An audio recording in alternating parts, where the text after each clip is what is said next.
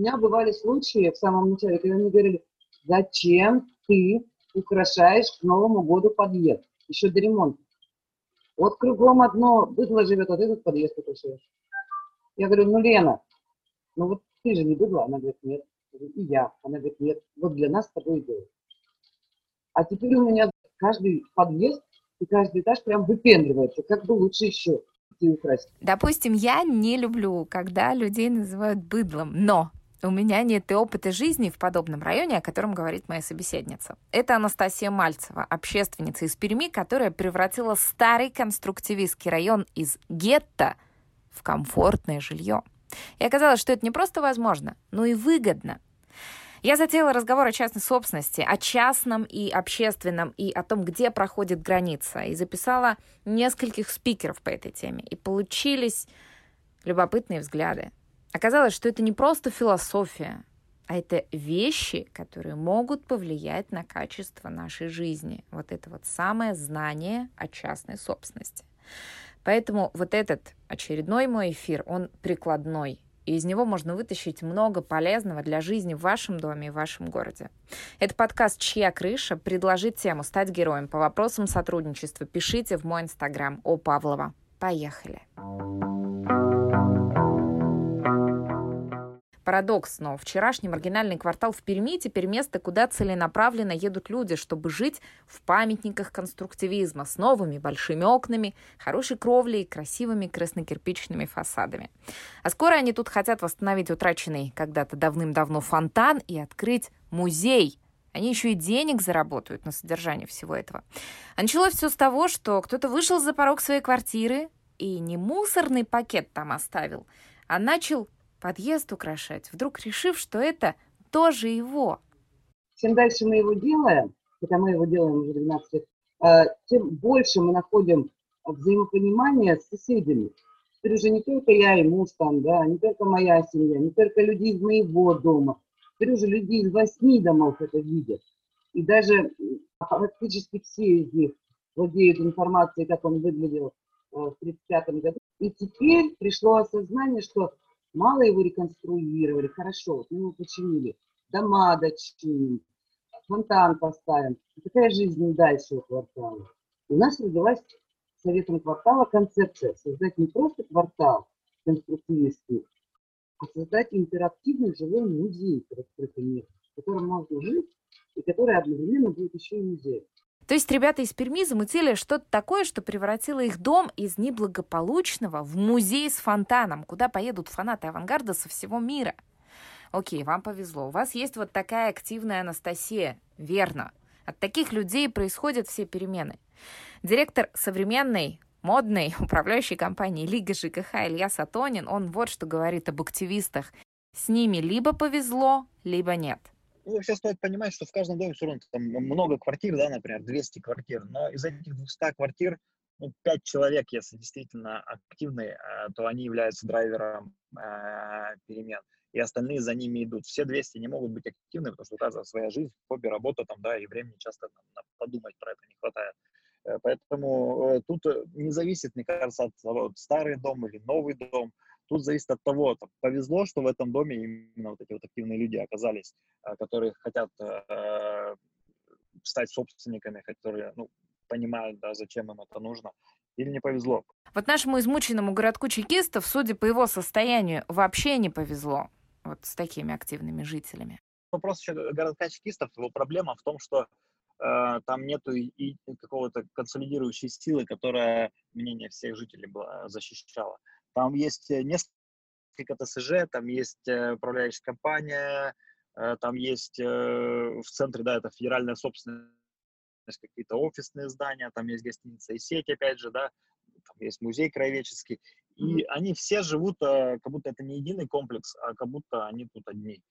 Понимаете, что получается? Очень сложно нам за что-то отвечать, сложно договариваться, объединяться ради себя. Тайком мутить Пожалуйста, скандалить на здоровье. Искать правды в СМИ, писать Путину, да сколько угодно. А вот договориться с соседями нет. Выходит, что для нас в целом чем-то владеть сложно. Да, что квартиры там выдавались, да, там, меняли там по, по этим ордерам или как это называлось. Поэтому, ну, собственно, это время должно пройти, когда чувство собственника, да, ответственность собственника, она воспитается. А, кстати, по поводу земли. Вот э, понимая, какие у нас площади, мы еще в девятом году, в 2009 году этим озадачились. Еще не было программ межевания и всего прочего. Мы же заставили город через суд размежевать наш квартал. И все, что здесь было муниципальное, все разделить между нашими домами. То есть в нашем квартале нет ни клочка муниципальной земли. Но не приучены мы вот так вот мыслить, как Мальцева. Случилось сто лет назад революция, все стало общее. С тех пор все в городе вычищалось, вычищалось. И, конечно, мы не можем принять, что город – это индивидуальная, жилая, многоэтажная застройка, на которую мы можем влиять как собственники своих квартир. То, что внутри квартиры там делают красивый ремонт, поэтому относятся аккуратно, да, а то, что снаружи квартиры, там в подъезде, во дворе, это уже не мое, еще это чужое, поэтому туда можно там мусор выставить или плюнуть, или э, мимо пройти, если там какие-нибудь э, странные люди собрались на личной площадке и не сделать им замечания. И, э, сути, большая часть работы нормальной управляющей компании – это расширение вот этой зоны комфорта и зоны ответственности вслед за ней. И когда люди начинают по-другому относиться к дому, когда они понимают, что не только квартира – это мое, а еще и э, подъезд – это тоже мое, двор это тоже мое, да, и я могу влиять на то, что, что, что с этим а, происходит, тогда у них в голове много меняется. У нас, а, помните, конструктор подъездов наш, первый дом, который мы по нему сделали, а, там, стеклянная дверь, да, там это ремонт в подъезде, и был дядька такой там на втором этаже в этой пятиэтажке, который э, говорил, что ну, все плохо, дверь разобьют, э, в общем, незачем этим заниматься. И там прям можно было проследить, как его отношение к этому поменялось там, через какое-то время он уже начал говорить, я э, за своей дверью наблюдаю с э, балкона, чтобы с ней никто ничего не сделал. Человек в подъезде, о котором говорит Илья, прошел путь от отрицания вот этих вот каких-то новшеств до полного принятия, и он стал осознанно относиться к своей собственности, к той, которая за пределами его квартиры. А вот слова Анастасии Мальцевой. А, участвуя в этом, очень многие в своем сознании сами повысили ставку. То есть для них это уже не просто квартал. То есть люди, включаясь в процесс, начинают ценить свое, нести за это ответственность. Конечно, в этом смысле проще всего владеть квартирой в новом ЖК. Там все понятнее, прозрачнее, хотя и там не без тонкостей. Но однозначно труднее нести ответственность за исторический какой-то дом, где к цене добавляется еще и ценность. Во-первых, сложность самого владения этим пространством. Есть правила, согласно которым это нельзя, то нельзя, и все это должно компенсироваться вот вашим желанием прям жить в этом доме памятники. Но, с другой стороны, нарушителей у нас особо никто не преследует, да и сами правила проживания в объектах культурного наследия, они, ну, честно говоря, не то чтобы значимы для государства, да и для местных властей. Да, Юра, все-таки это принадлежит конкретным людям, да, и участок под их домами. Тут вопрос все-таки в э, роли администрации города и там власти в этой всей истории, потому что они должны определить а, понятные правила. А, когда ты покупаешь квартиру в таком доме, да, ты должен быть готов к некоторым требованиям. Э, вопрос в том, а возможно ли эти правила вообще нарушить? Или если ты их нарушишь, то к тебе на следующий день придут э, и скажут, нельзя нарушать, верни, пожалуйста, обратно, и вот еще штраф заплати. А и вот если бы они есть, но я не особо слышал, что к кому-то приходили, да, то есть там строгость правил, а, она компенсируется необязательностью их выполнения. Ну, ну, какого рода правила, например, есть, о которых, может быть, ты знаешь, которые вот, ну, там люди соблюдают или, наоборот, наплевательски относятся? Ну, вот кондиционер я привела в пример, но ну, что еще, если мы Кондиционеры, цвет, цвет рам, да, там, э, с городком, знаешь, что у меня личная боль, что люди старые двери все уже практически поменяли, там были красивые такие очень деревянные двери, даже где-то есть фотки, и многие люди просто эти двери убирают и ставят туда обычно вот эти безликие, ни о чем сейф двери. По сути, охранный паспорт есть, да, ты, когда квартиру покупаешь, ты должен этот, этот документ написать. А, а кто следит за исполнением? По идее, администрация? Ну, за исполнением особо, особо, да, должна следить там администрация или какой-то там, не знаю, может, Министерство культуры, э, поразбираться. Ну, по, по факту никто особо не следит. Угу. Потому что там даже вот э, в втором корпусе городкачепистов магазин цветов, ну, он просто окно превратил в дверь и сделал пристройку, да, стеклянную. А это мнение архитектора Ильи Заливухина. То есть если человек э, не справляется, если собственник не справляется или группа собственников не справляется с э, восстановлением или с поддержанием в нормальном виде объекта культурного наследия, то, конечно, ну, нужны механизмы, которые либо помогут им там дальше остаться, либо они должны оттуда уехать. Это нормально, потому что ну, они не справляются. Этот объект культурного наследия, он будет разрушен. И а, тут дальше нужно, конечно, помогать, подыскивать какие-то другие варианты жилья. Понятно, что людей а, невозможно выставлять на улицу.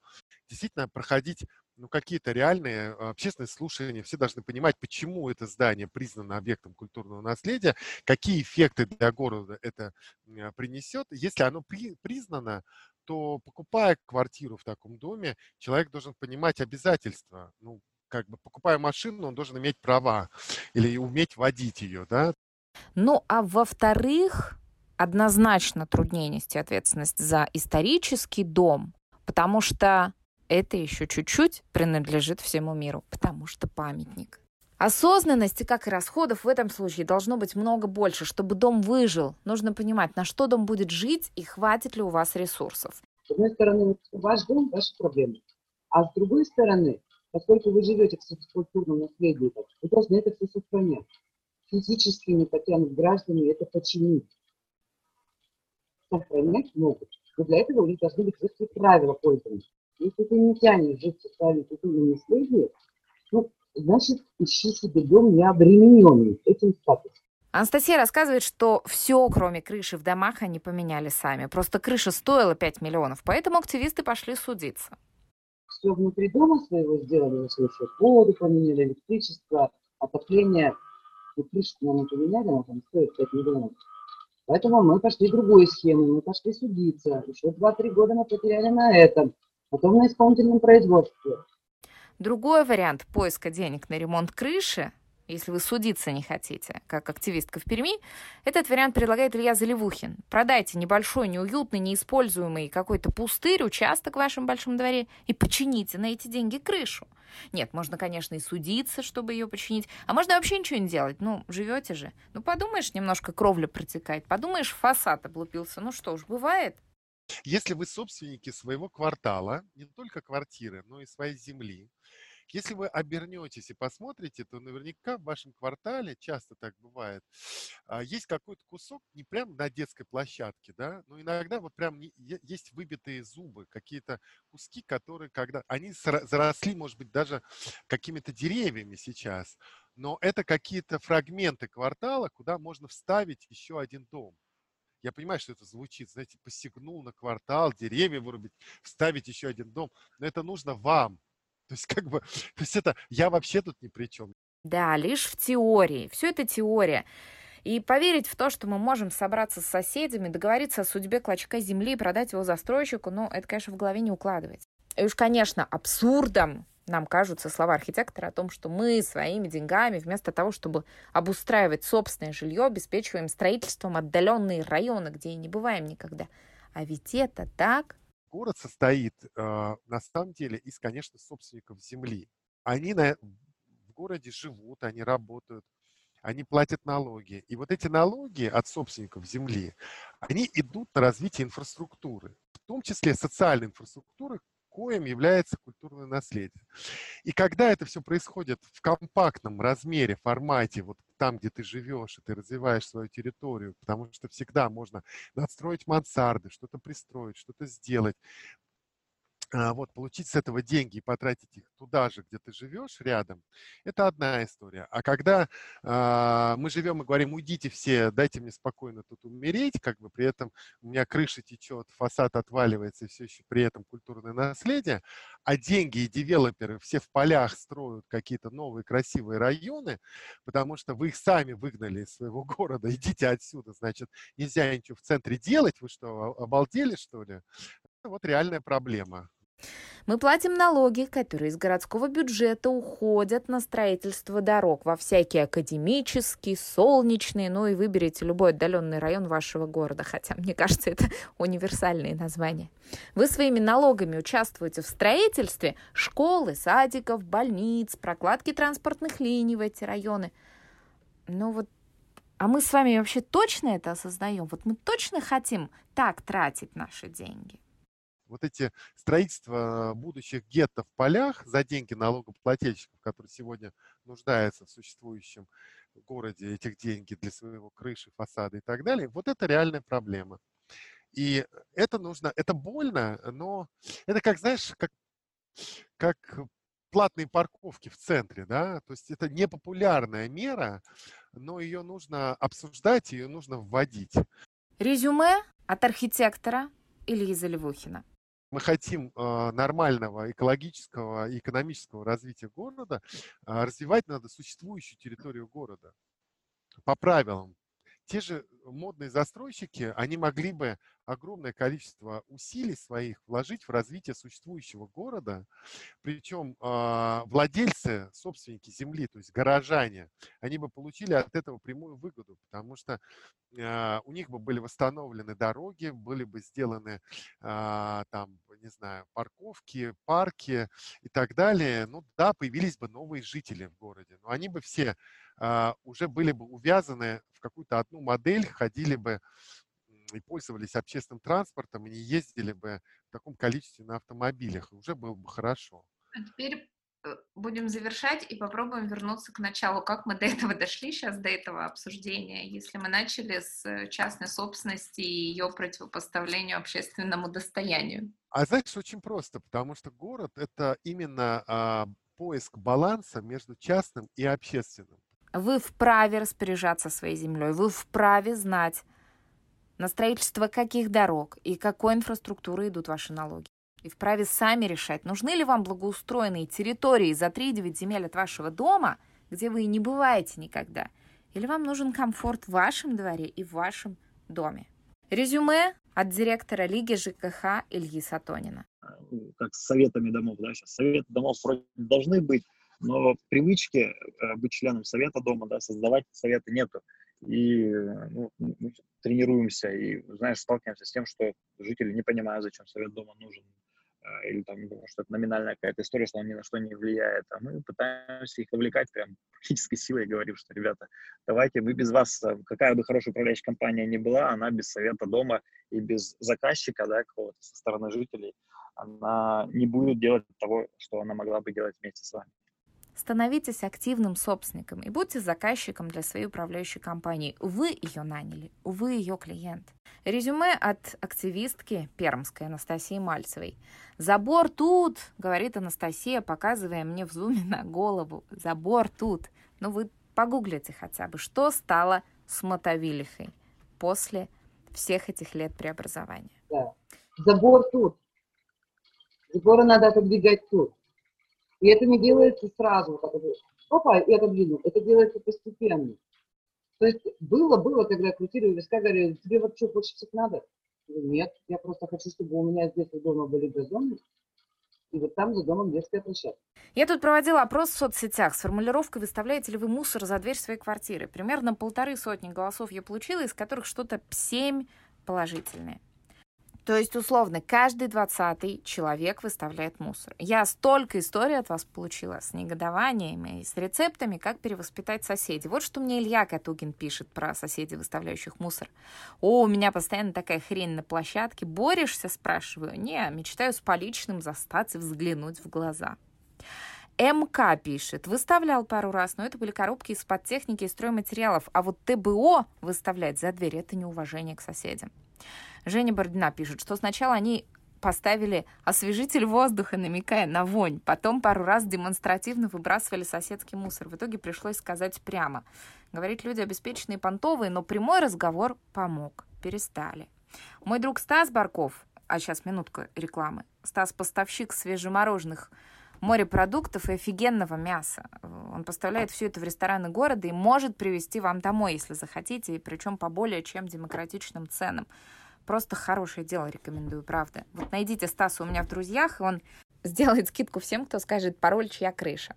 Так вот, Стас, он тоже страдает от соседки, выставляющей мусор. Говорит, это старенькая бабушка, и э, всякий раз в надежде на то, что она поймет его намеки, он предпринимает какие-то действия, выставлял мусор, тоже пытался что-то ей говорить, но она ничего не поняла. Так и живет мой друг с соседским мусором на площадке.